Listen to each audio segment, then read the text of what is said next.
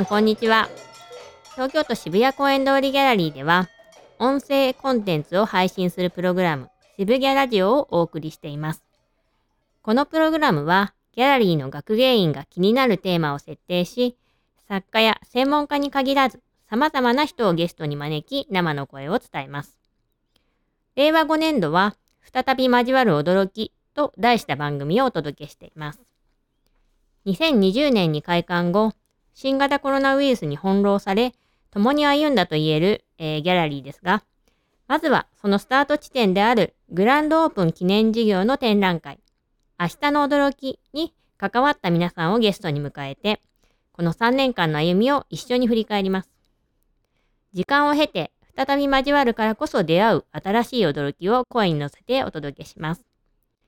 当館の相性ともいえる渋ギャラとラジオを組み合わせた渋ギャラジオ。ぜひ気軽にお楽しみください。今年度の番組、再び交わる驚きのナビゲーターを務めるのは、私、東京都渋谷公園通りギャラリー学芸員の佐藤真美子です。そして今年度最後、3人目のゲストは、鹿児島市にある社会福祉法人太陽会勝負学園の統括施設長の福森慎さんです。福森さん、よろしくお願いします。よろしくお願いします。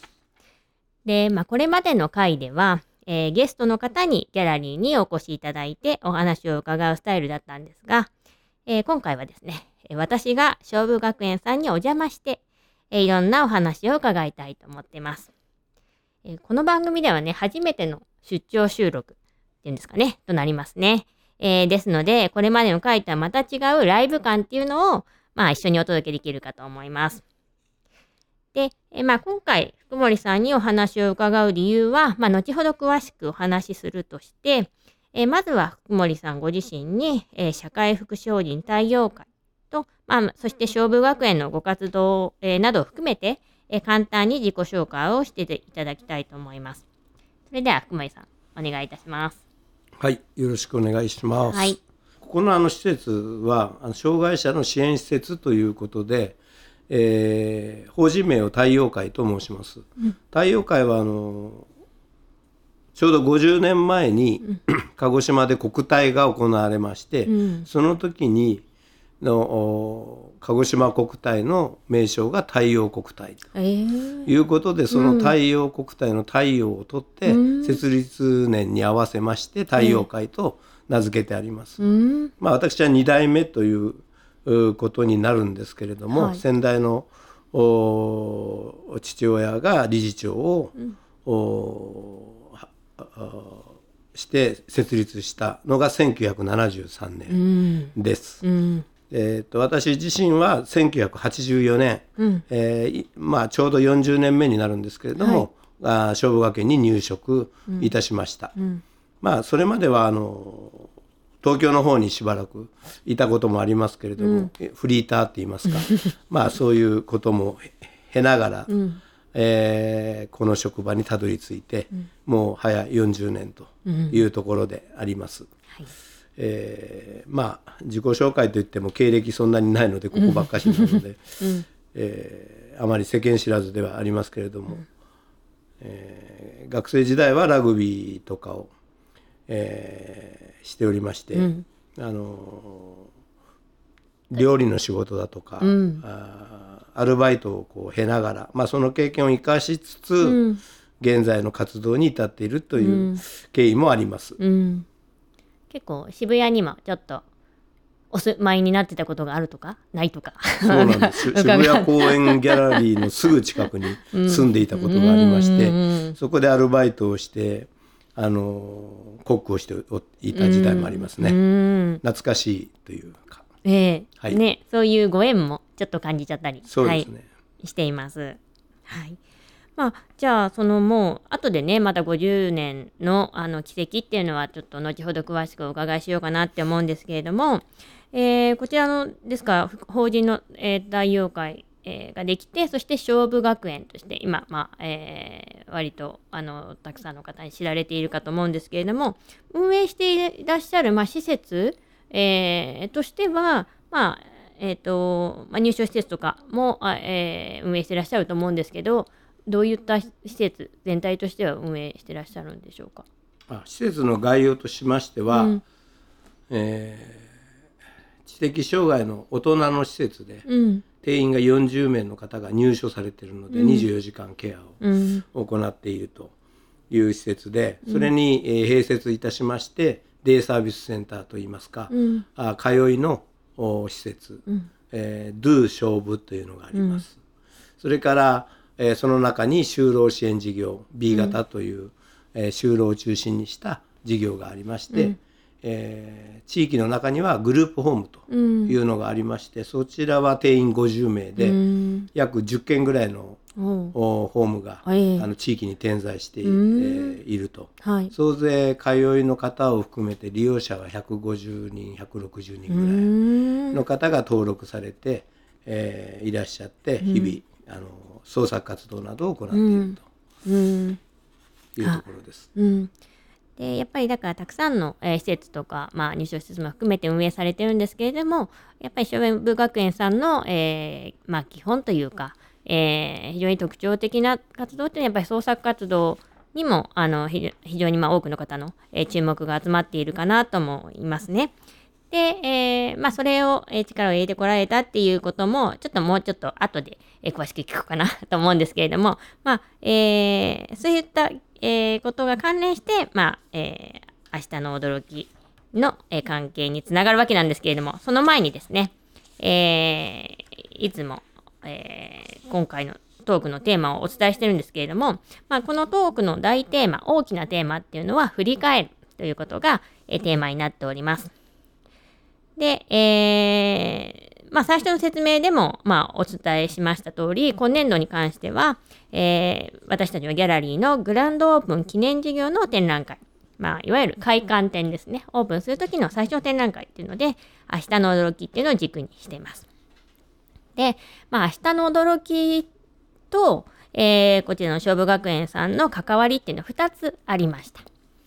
で、1つ目は、えー、出展作家としてですね、えー、布の工房、まあ、あのこちらの、えー、何個何個かあるその工房のうち布の工房の活動から生まれた縫いプロジェクト、えー、から3名の方にご参加いただいたっていうことが1つの関わりです。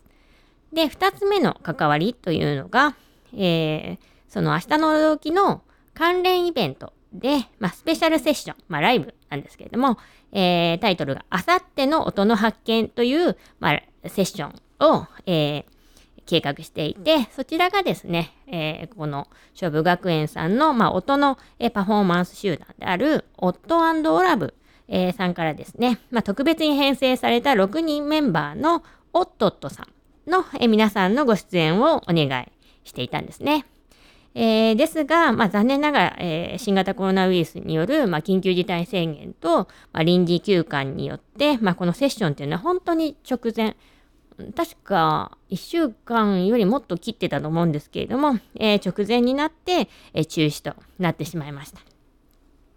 まあ、こういった、まあえー、2つの関わり、えー、がある、まあ、貴重な、えー、関係者の一人である福森さんと一緒に、えー、まあ、特にコロナ禍の3年間を中心に、まあ、いろんなことを振り返るっていうのが目的となっています。で、えー、やっぱりそのなんかこう混乱だとか何かが起こってる真っ最中ですね。渦中で、えー、っていうのはそのことに目いっぱいで振り返るってことがなかなかできないなって、えー、思ってて、で、まあ、ちょっと時間を経て振り返る方が、まあ、同じ出来事も違って見えたりするかもしれないと、まあ、私は思っていまして、まあ、この番組では、まあ、そういった新しい発見というか、驚き、まあ、あたあの明日の驚きにかけてるとこあるんですけど、まあ、そういったことに出会えることを期待しています。で、まあ、これまでのね、えっ、ー、と、回、ゲストの方では、まあ、ギャラリーの今と、まあ、その方、ゲストに交わっていただくっていうのが、まあ、割と、えー、よく、えー、というか、この、えー、お二方に関してはそうだったんですね。ですので、えー、その時に開催している展覧会を見ていただいて、その感想をこう言い合うっていうのが、え、最初に行ってたんですが、今回はですね、私が今もう勝負学園さんにいますので、え勝負学園さんの今を、え私と福森さん、えでお話ししながら、まあなんか一緒に振り返ってみたいなと思います。で、えー、まあ福森さんにはですね、今日このこの収録の前に、えー、施設、工房とか、えー、えー、様々なところをご案内いただいて、えー、伺ってきましたので、まずはその様子をお届けしたいと思います。じゃあ、縫いに。はい。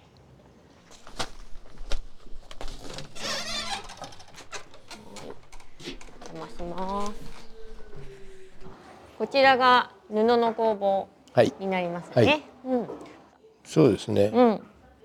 まあ今の縫いって言ってて、うん、あの縫いプロジェクトというサブタイトルをつけてますけども、布の工房、でですね。非常にやっぱり縫い工房縫いプロジェクトはこのね勝負学園さんでも有名なプロジェクトの一つですよね。うん、そうですね。あの最初開設からある工房でね、布の工房っていうのは、あの1992年ぐらいから、ちょっと刺繍に特化しようということで、縫いプロジェクトという、あのサブネームをつけたんですけども、最初はあの大島紬とか下請けの仕事をやっておりまして、で現在はまあ織もちょっとやってますけども、自由創作が基本になっております。ねなんかここあのすごい天井の高いこう三角形の屋根の空間の工房ですけどたくさん机があの並んでてそこでそれぞれ皆さん制作してらっしゃいますね。そうですね、うん、まあ、自分の好きなことを好きな、まあ、タイミングでやりますから、ちょっと手を休めたり、うん、ちょっと集中したり、うんまあ、その人のペースで仕事をするっていう、まあ、他の工房も一緒なんですけど、まあ、そそういう自由な中から生まれるその自然な想像力みたいなのを支援員がこうそキャッチして、そこをピックアップしていくっていうのがまあメインの考え方なんで、うんまあ、特に、えー、ここは縫いという縫うということに特化して、うん、あの縫うと言ってもその普通に縫うっていう概念から逸脱して、もつれたり、絡んだり、破ったり、それもまあ縫うというあの範疇の中で、布と糸を扱って何かを、表現するというのが大きいテーマになってて、それを製品に、え加工したりしていくのがこう職員がサポートするという役割になってる工房です。ええ。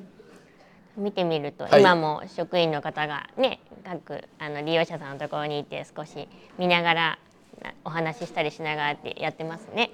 そうですね、うん、まあまともにこうなんか横について支援するというよりも、うんうんうん、横目で感じながら、何かこう、うん、面白いことやってるよねみたいなことに気づきながら、あるいはつまんなそうにやってんなとか、うん、元気だなとか そういうこう、うん、創作のこの空気を、あの見ながら自分もミシンをかけるみたいな、なかなかこう両刀使いで難しいんですけど。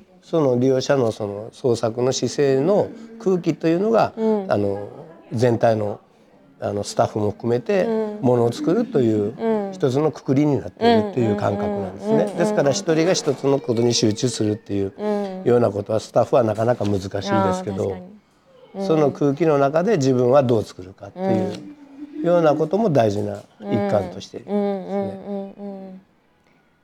ちょっと歩いて、はい、もなく歩いてみて、はい、皆さんの様子少し拝見してみようかな。おはよう。イヤホンしてる。おはようございます。あ、木戸君ここにいる今日。おはようございます。おはよう。うん、取材に来ました。昨日は峠でしたね。どうですか調子は？あ、いいですよ。うん。何やってんですか？あ、糸巻きですよ。いつも？糸巻きか。木戸君はさいつ入ったんだっけ？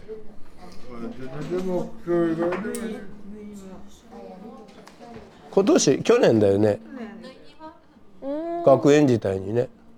うん。去年ですよね。去年ですか？うん。うん。じゃあいろんな工房も一つだけじゃなくて、ね、テンションが低いですね今日ねちょっと緊張しちゃったかな、ね、いつも高いんだけどね。なんかやっぱり。シャイかな。あのテレビカメラないから、うんうん、カメラじゃないから大丈夫。音です。僕前ね、あの住んでたところの隣に住んでたんですあそうですか。えー、お家が？ね。うん。で隣の部屋だったんでヤッホーっていつも言あそうってなんです。すごい。ベランダで顔があったりしてね。そっかその頃からのお付き合い。そう。うん。テンション上がんないですね、うん。ね。やっぱりあの真剣な感じ。あやっぱりあ取材ってうんやっぱねうん。なんかね無言のこう緊張感を与えてしまって。久しぶり。昨日も来たけど島田さん。おはようございます。どう？何作ってますか？ハグちょっとインタビューの方にさ教えてもらっていいですか？何作ってますか？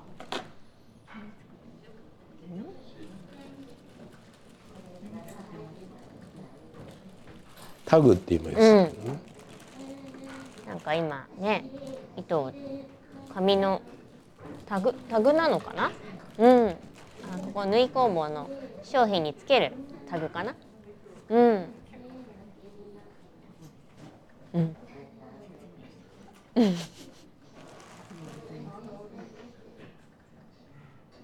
どうですか、うん。楽しいですか？うん、でも楽し楽しそうにというかすごい真剣にやってる。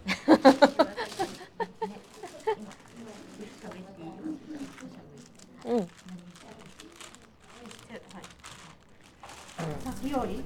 うん。あ先より。おうおう。あこれ？うん。うんないね。うん。そっかそっか。これ。うん。あセットねそうかな？うん。あ、そっか。それぞれの商品によってタグが違うんですよね。うーん。ねえ。で糸糸も違ってるみたいですね。うーん。うんなるほど。これもだからタグも単なるタグじゃなくていろいろ柄もあって面白いですね。うんうん。決まった仕事をこうルーティンで。こうするのが得意なので、うんうん、それぞれのねそうそしていくつかのか数をいくつか済ましてすっきりして今日は終わりみたいな。うんうんうんうんうん。集中できねそうですね。ますもんね。うんうん。たけし君、お客さん連れてきた。こんにちは。見て。おはようございます。どう？見せてあげて。よこんなのしてる。この人もすごい作作品はすごいんです。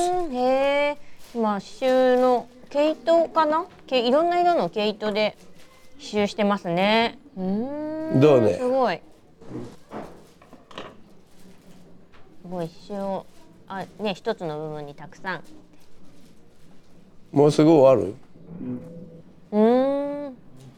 で残紙をですね切るでしょ、ええ。残紙を切ったのを箱にあ集める、でこの箱に集めた残紙が1メーターぐらいになるんです、高さが。高さが。で作品は10センチなんだけど あの残紙は1メーターぐらいになる。っていう雑誌の方が多い。そう僕ら残紙の方を見てしまう。ね確かに両方ひょ、表現みたいに見えますね。そう。ーん。うーん。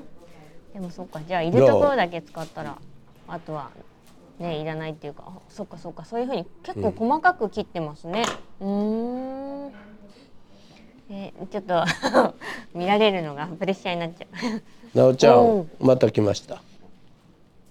こんにちは。すごい笑顔が。うーん。彼も50年学園で暮らしています。ほぼじゃあだから初期から？あ最初のですね解説からずっといらっしゃる方でうーん。刺繍のパターンはだええ。だいたいこういう感じでうん。大きい布にうん。丸を描いてはい。全部ドットの刺繍うんうんうですねんうん。でそれぞれなんか違う色で、ね。色は好きなのをここに置いてあるのを選んでやるんですけどうん。集積さされた作品はやっぱりすごいうんドットの集合ねドットの集なんで合ですね。うーん。どうなおちゃん？調子は？調子はどうですか？よかる。よか。よかですか？あよかですよね うんよかった。うんすごい太い毛糸用の針をすごい巧みにスムーズに動かしてらっしゃいますね。やっぱり慣れてる。うん。最初の頃はしてないですけどでもほぼ30年以上。うーん。このスタイル同じパターン。デザインは一つ。あそうですか。このドットのドットの刺繍ですねへーでもねやっぱり同じドットって言ってもこう微妙に塗ってこう刺繍していく中で形がいろいろ表情が出てすごい面白いし色もね選んでらっしゃるんだと思うんですけど青とか赤とか。まあ色合いを見てるというより偶然的なものもあるけど、うんまあでも視覚的に色を変えようかみたいな意思は当然あるんで、うん。あまり考えすぎずに、うん。うん進んでいくっていうのはうんナチュラルでね、うん。うん。作品に関していやらしさがないです。うん。なんかストレートな感じっていうの。そうそう、うん。作品を完成させようといううん。うん気持ちがほとんどの方にないのうで、ん最後も。こうこういう楽しんでるっていうね、うんことだと思います。最後も結んだりは。最後は結ばないで切るっていうのもね面白いね。なおちゃんは結ばないのかな？結びますかここ結ぶの？あ結ぶのあた最初やってらっしゃるうんそっかそっかで最後は最後は切りっぱなしまあないそれがなんかいいで次絡んでいくんで、うん、絡んでいくんですね。そのまま飾るから、うんうん、いいね。いや、なんかそれが面白いなと。うん、最後は、あ、最初はすごい大きな玉結びです。そうそうう。ん。うーん。だから結ぶっていうことか玉結びするとかうん。ま、っすぐ縫うとか、まあそういうテーマからも逸脱してるのうんで、うんうん。その時々というか。糸と布でどうするかっていうテーマにしてるので、玉結びしようよとか、うんほどけるよとか、うんうんうんそういうのは後の外伝の中には全くないですうんうんね。うんうんそれをだからそうしましょうということとかもだからもうしないでねお任せしてるっていうことですよね。そうですね。うんでもまあ導入時ははてどうしようかみたいな、うん。あの状況があったら、うん。ちょっとヒントを与えるようなアプローチとか、い糸をいろいろ置いてみたり、丸を描いたり四角を描いたり、ちょっとしたものに本人が興味が持ったのに食いついたら、あそれはもうスタートとしては大成功なんですけども、単にこうまあだから放っておくっていうのとは全然違う。あ。うん。やっぱりその人の向いた素材とか、うん。あるいはこの作業するスペ場所？うん。実は僕らも相当環境って大事なんですうんね。うんうんそうですね私たちも。うん。それはあの、うん、空間的な場所もあるし、うん。光の入り具合もあるし、うん。まあ、あとは集中できるように閉鎖的であったり、あるいは開放的であったり、うんうんうん。隣の人が好きか嫌いか、うん。そうですね。そういう条件をある程度整えるのが僕らの仕事で、あとは自分が手が動き始めればもうそれを見守って。いくっていう、うんだから最初のその見つけ方みたいなのは。こちらの感性が。問われるってういうんとこはありますよね。本当に大きいと思います。ありがとうね。ありがとうございました。うん、お邪魔します。池山さんまた来ました。あ、おはよううん、ござい教えてあげてます。もらっていい？はい、みおはようございます。どれした？どれを？今これとうん。これ？なんか糸が変わってる。これこれを何に使うの？ブローチにしよあ、ブローチにするの？あブローチこれは？中ブローチうん。ああ、こここうして？ああ、うんこうして？こうして？うんありがとう。えー、あ、もら、もらっちゃう。まだ。まだ。でバッグにしたり、これは何にす？るの？このバッグにしようかと思っていいね。うんえタのタコ糸でしないからー、うーん。タタコ糸でこれタコ糸なの？タコ糸うんおー、あ、タコ糸で？うーん、なってんのかな。猫はどうしたの？猫はしてない。今してない。うーん、ねえ、すごい布にたくさん刺繍されたのが机にいっぱい重なっててね、周りは多分作品がずらっこのと。あなたのこの作業スペースのその周りの壁にさ作品飾ってる。あなた自分で飾ったの？いや先生に飾ってもらった畑中さん。やで飾ってあるね。ねどれが好き、でみんな好みんな好きね。え、みんな好きそれは一番 そればり。自分で塗ってんの？バッグも。さすがですね。さすが。ミシンで塗ってもらうあうこれーんなんかさこうさんああつけてもらったのね。なんかバッ旦那さんに塗ってもうん前大島僕でもこれ東さんに。これもあこのミシンのとこ？あ塗ってもらったうん。あなるほどなるほど。ちょっと模様を手伝ってもらう。部分的にねミシンとかで職員の方にの。うん。旗織りを昔したうん。旗織りをしていましたね。うんうんうん。レストランのあれコースターとか。コースターとか売って。たねうんうん池山さんも最初からだもんね。最初から。学園。学園50年だよ。50年すごい。うん。レジェンド。ベテランですよ。うんなんかあのベテランの風刺繍になってよかっうんあ握手。握手。たまたよろしく。はい。よろしくお願いします。すうんすごい。もうすごい。目に飛び込んでくる感じがすごい、こちらが吉本敦うん。敦くんおはようございます。元気ですか？よろしくです。よろしくお願いします。握手握手園長と握手してらっしゃる。無理やりしてもらってでもコミュニケーションですね。あのはい決まり。ねここは吉本敦さんのお部屋お部屋というかスペースで。はあここはもうアトリエと言っていい,、いいスペースうんで、まあ個室でね5メーターぐらいの部屋を使ってもらっててもちょっと足りないかなっていうぐらい広げてね、うん、もう床にねたくさんうん。布のそうそう。し布片というかがそうそう。たくさん5センチぐらいのこのね、布に波縫いを一部して、それを繰り返していく、う。んね。それから糸を糸で結んで、うん。あの結び目を楽しむみたいな。あつしくん、あつしくん、集中してるこれ何ですか？はい。これ何ですか？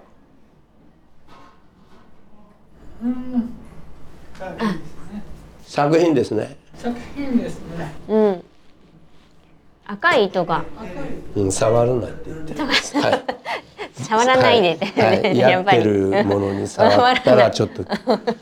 ちょっと注意もちが入る。もちろんそうでしょうけどね、でも僕らに何をしているかはなかなかわからないけど、ある一定のルールの中で、うん。繊維ということにかなり固執してる、うん。だからもうリアルにファイバーワークですうね、ん。そうですはねい。だから繊維ということに関してまあこだわりが強いので、うん。衣類も繊維だから、衣類を引き抜いて、うん。糸にしたり、う。んでそれは破って破壊するという行為じゃなくて、糸が必要だから糸を取り出すという作業なんですね、だから言葉としては衣類を破るじゃなくて、ん。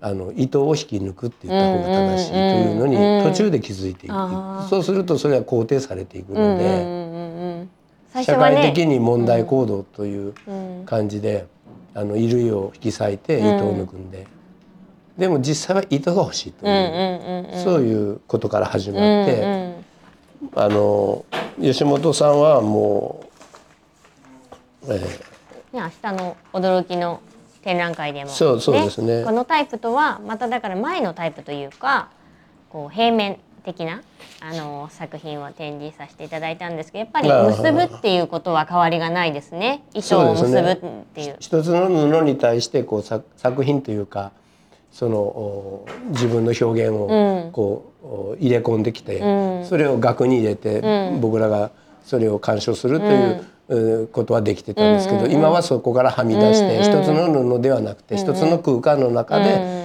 あの繊維と遊ぶみたいなね、うんうんうんうん感じです。こん。彼はあの学園にも26年うん。いいるので、最初はそのい衣類を破るっていうところから入って、それが肯定されて今は衣類というか表現活動としての第一人者というふうに変わるぐらい、福祉の感覚っていうのと、うん、その人間性を見る芸術的な感覚っていうものは、あの紙一重なんですね。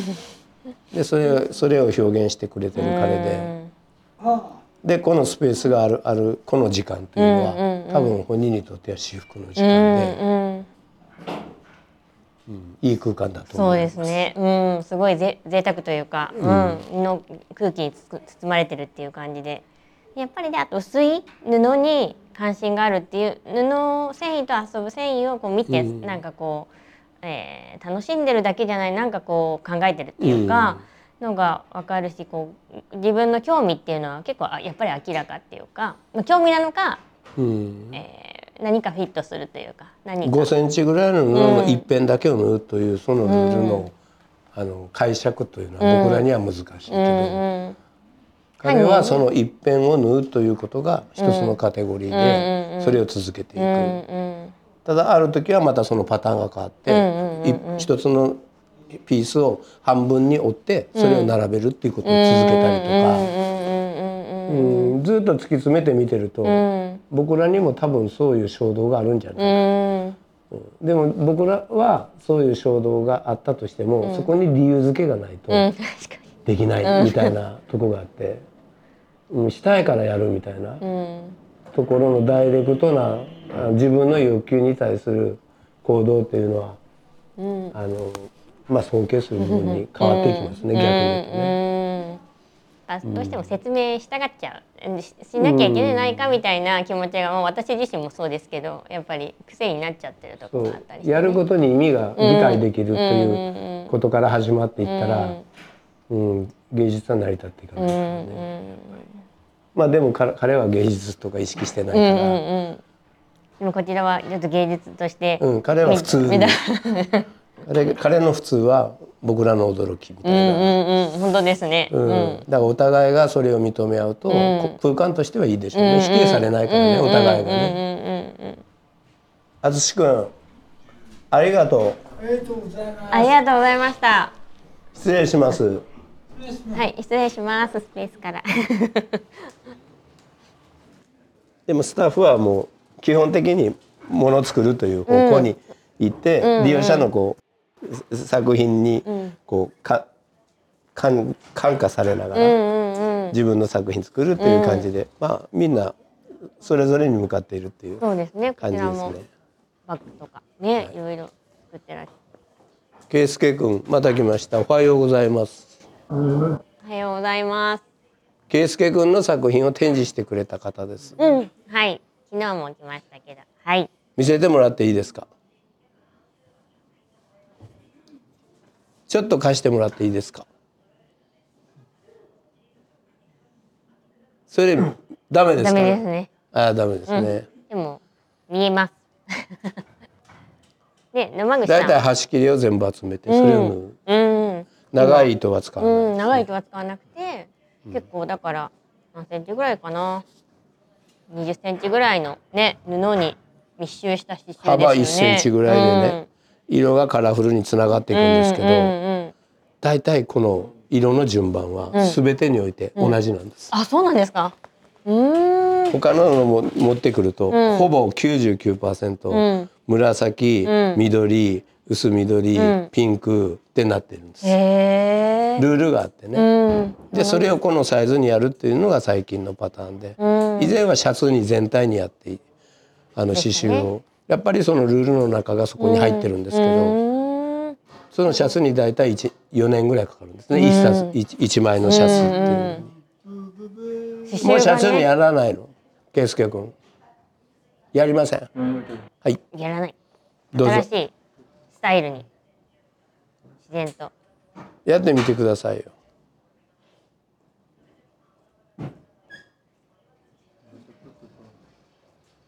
ちょっと緊張しちゃった。佐藤さん、終わったのかな？え緊張しないと。思いますもう終わってるじゃない。まだ途中です。あ途中、うんうん、最後までやったらうん巻きにすんであ合図があるわけね最初じゃあまたね。失礼します。ありがとうございました。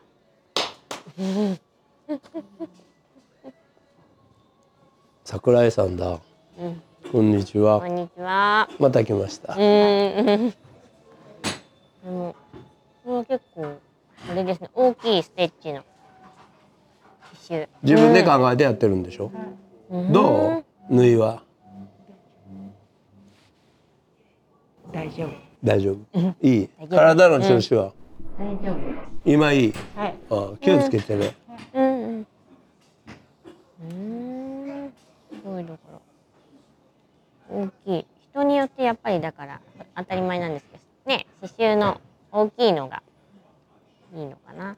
大胆というか、うんそうね大きいタッチでね、うんうん2センチぐらいの波縫いをこうしていくんですけど、うんうんうん波縫いですね。うん。あの横の人の影響を受けないんで、うんうんうん。もうだって隣の人ね今のあ1ミリ単位の仕事してるけど 確こ。っちは大きい仕事だけど、うんうんもう全員が違うのうんで、うんその周りを見ないというところでさえも素晴らしいとうん。いう、うん、本当です。うん。ありがとうありがとうございました。ここが折の折の。お二人でございますうん今村さんタミちゃんと宮おはようご内さんざいます。おはようございます。え昔はねあの大島紬をやってまして、うんそれも40年ぐらい前え30年40年、うんうんで下請けで大島紬の旗織りをうん。お二人ともね、しててあ、お二人ともじゃあ本当に最初から。うん。でこの縫い工房の最初のスタートっていうのは織りなんです。で20代ぐらい旗織り機ありましてね、うん。みんながバッタンバッタンバッタンバッタンやってた工場みたいになってましてね、うんそれが今は2つに二つに。減りましたけれども、うん。あのこれももう下請けじゃないので、うん。先寄りというので、コースターとかテーブルセンターとか、うん。そういうの製品を売っていただいている2人ですね。うん。どう宮内さん？笑顔があの旗織り機の中から笑顔が出てきた。聞いてみてください。はい。グループホームで暮らしてるんです。うん。いかがですか？なんか綺麗なお色ですね。紫とか。うん。立て付けをしできるのでね、うんしてるんです。何を作るやつ？バッグ。バッグですか？バッグになる布か。すごい細かい。うん。うーん。細かい作業はい、ですね。今おさんにこう通してうん縦糸を、あのセッティングしてるところで、うんうんうんうん今日終わるかね？明日までかかるかね？そのぐらいの仕事ですねあ、そうですか。うーん。大島紬だともっと小さかったもんねあ、そうですか。絹だ。ったから。今面紙なんでうん。ちょっと広いですけどうん。もそれでもこんなに細かいし。ね、細かいですね。だから自由に創作するっていうエリアとこう決まったものを。やっぱりして製品化するというその人のその目的に合わせた作業のんあのななんていうんですか？プログラムができてうんるうん。ね。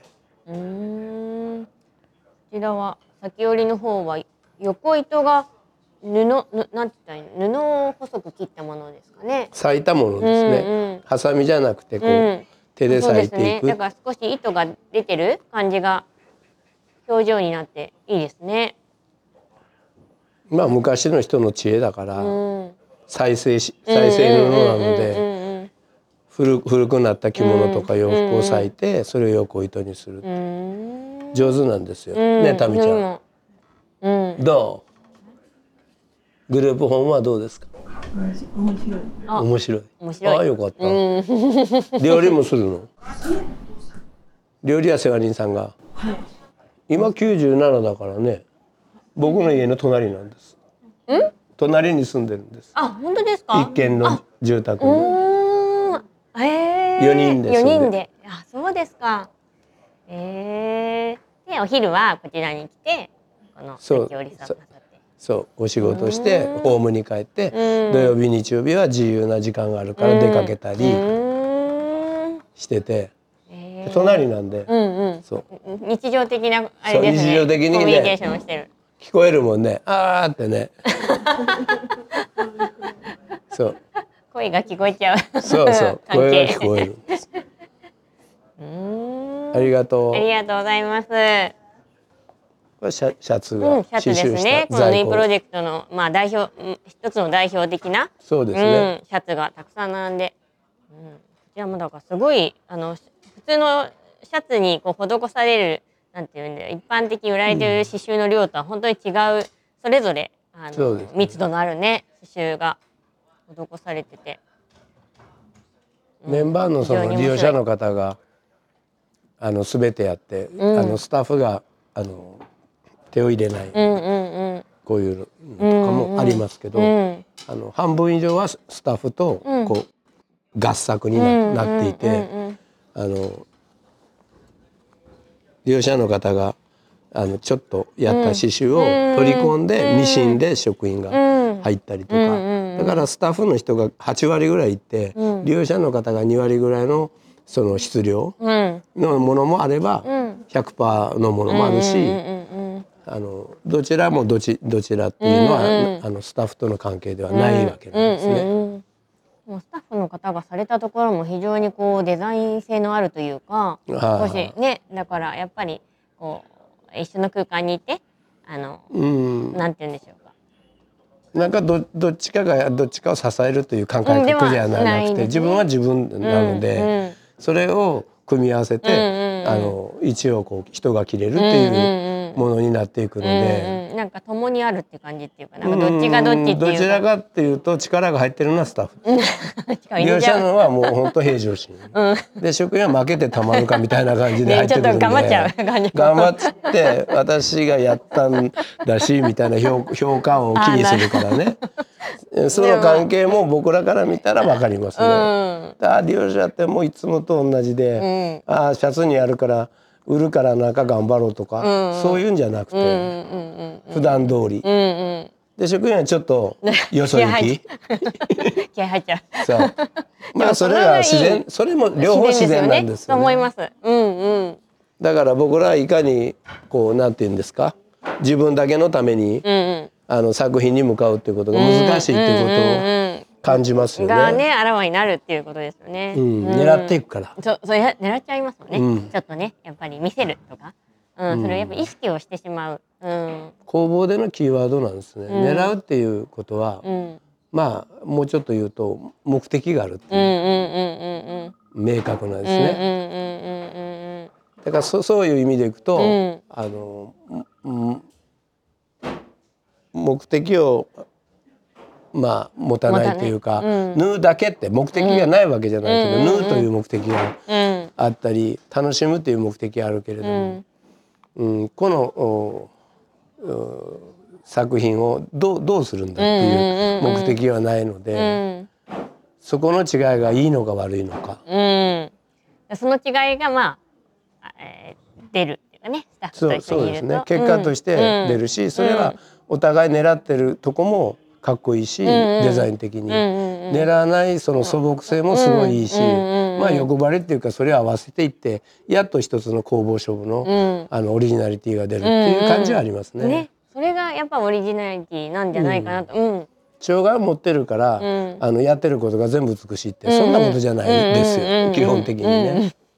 行為そのものは綺麗だけれども、じゃあ作品としてどうなのかってなった時に、うん、狙いがあったり、なかったり、そこだからやっぱり見見見極めるっていうかこうスタッフとか、まあ、一緒にいるんだけれどもいるだけじゃないその観察したりして見て、それを見ることを極めるじゃないけれども、うん。だからこのクオリティのものを作ろうねっていうことは僕は言わないんですよ。うん、あこういうのができたんだねっていう話になるんですね。でそれがどうなんだろうって、もっと感動したいなっていう欲望がやっぱりあるし、まあ、それをずっと積み重ねていって、うん、まあ2年に1回ぐらいシャツだけに関しては、縫いプロジェクトのシャツ展っていうのは、うん、一応作りだめて2年に1回ぐらいやってるっていう感じで、彼らのペースで仕事をして彼らのペースで展示会を入れていくっていう形ですね、ですから時間がかかるので場合によっては1年ぐらい一つのシャツにかかるし、場合によっては4日ぐらいで済む人もいるんですね。それぞれのペースそうです。早ければいいってことじゃない。うんうんうん。うん、これも。いかがですか？いかがすごいジャケットです。あのステージができそうなジャケット。あの いいですね。ラメもラメも入ってるけど、すごいなすごい。これはもうステージ衣装になるな。そう。うん。で裏の方はね、表は綺麗にこうあの、うんうんステッチされてますけど、ねうん裏はあの玉結びとあかあって。本当ですね。でもこっちも魅力的。そうね。裏裏のこの、うなんて言うんですか。こうなんて言うんだろう。ちょっとこうなんていうそのままな感じっていそううかあの、結び目があらわに固まってて、うん。うんうんで糸の端っこがね。うん。この裏をねリバーシブルできたりしてしたりして面白いと思います。面白いですね。うん。ただ制作者はあまり説明されないので 関すごい。ない、うん。お終わったよって言って持ってくるけど、おおって言ってこっちはこ相当っちが驚驚いてるっていう感じがありますね。でなんでそんなに驚くの？みたいな顔してるでしょ。ひょうひょうとというか淡々と。うんう。んそれは多分本人がただの私の表現ですっていうことでしょうね。うんうん、そのなんかこう何にも意識しない潔結果的な潔さっていうのがそうそう。ね気持ち。いい気をてらってないし。うんうん。うん。まあそんな感じですかね。そろそろ。はい、次の。ありがとうございました。ありがとうございました。長々と。ありがとうございました。ありがとうございました。ありがとうございました。この敷地内を歩いてるだけでなんかリフレッシュになっちゃいますね。ななっちゃうというん。いや私はいつも。環境は大事だからね。いや環境は大事だなってね小さいスペースだけどね、こう世の中に比べれば、でも。やっぱり外に出て隠れられたりね、うん。緑の小道を歩いたり、うん。うん動物見たりね。そうね、ですよね。なんかいろんなこう自然のなんだろう優しい刺激がいろんなところにし刺激っていうのが刺激という言い方は強いイメージありますけど緑とか動物とかのそういう触れるっていうのがやっぱ積み重ねは重要ですよね。そうですね、うんまああの計画的にやってたわけでもないけれども、うん。比較的あのカーブが多いので、うんうん。あそうですね。ううん。景色がだからなんていうんですかね。一発で見通しが全部こういい四角四面のこう、うん。環境というのも多いですけど、うん。学園の場合は結構カーブが多いんです。うんで見通しが悪いっていうことは、うん。あの向こう側にちょっと期待をも持たせるっていうのと、うんあの利用者のプライベートとしては、うん。そんなに監視されないみたいな、うんそういう感覚を、うんうん。こう言葉じゃなくて体が多分体験するので、うんうんうん比較的こう一人になりたいとか、うん。そんなにできないけれども、うんうん。あのスタッフから見通しがうん。あんまり良くないけど、でも少し存在が感じられるっていうような空間を目指してるんです。うよ。ーん。でそのためにはやっぱり自然の木とか水とか、まああちょっとしたスリットのガラスからうん。人影が見えるとか、声が聞こえるとか、うんそういう自然の力を借り借りたようなうん。あの環境というのはいいんじゃないかなと思います。いや本当にそう思います。普通に歩いてるだけなんかそれを 体験しちゃうって感じ。そうそうそう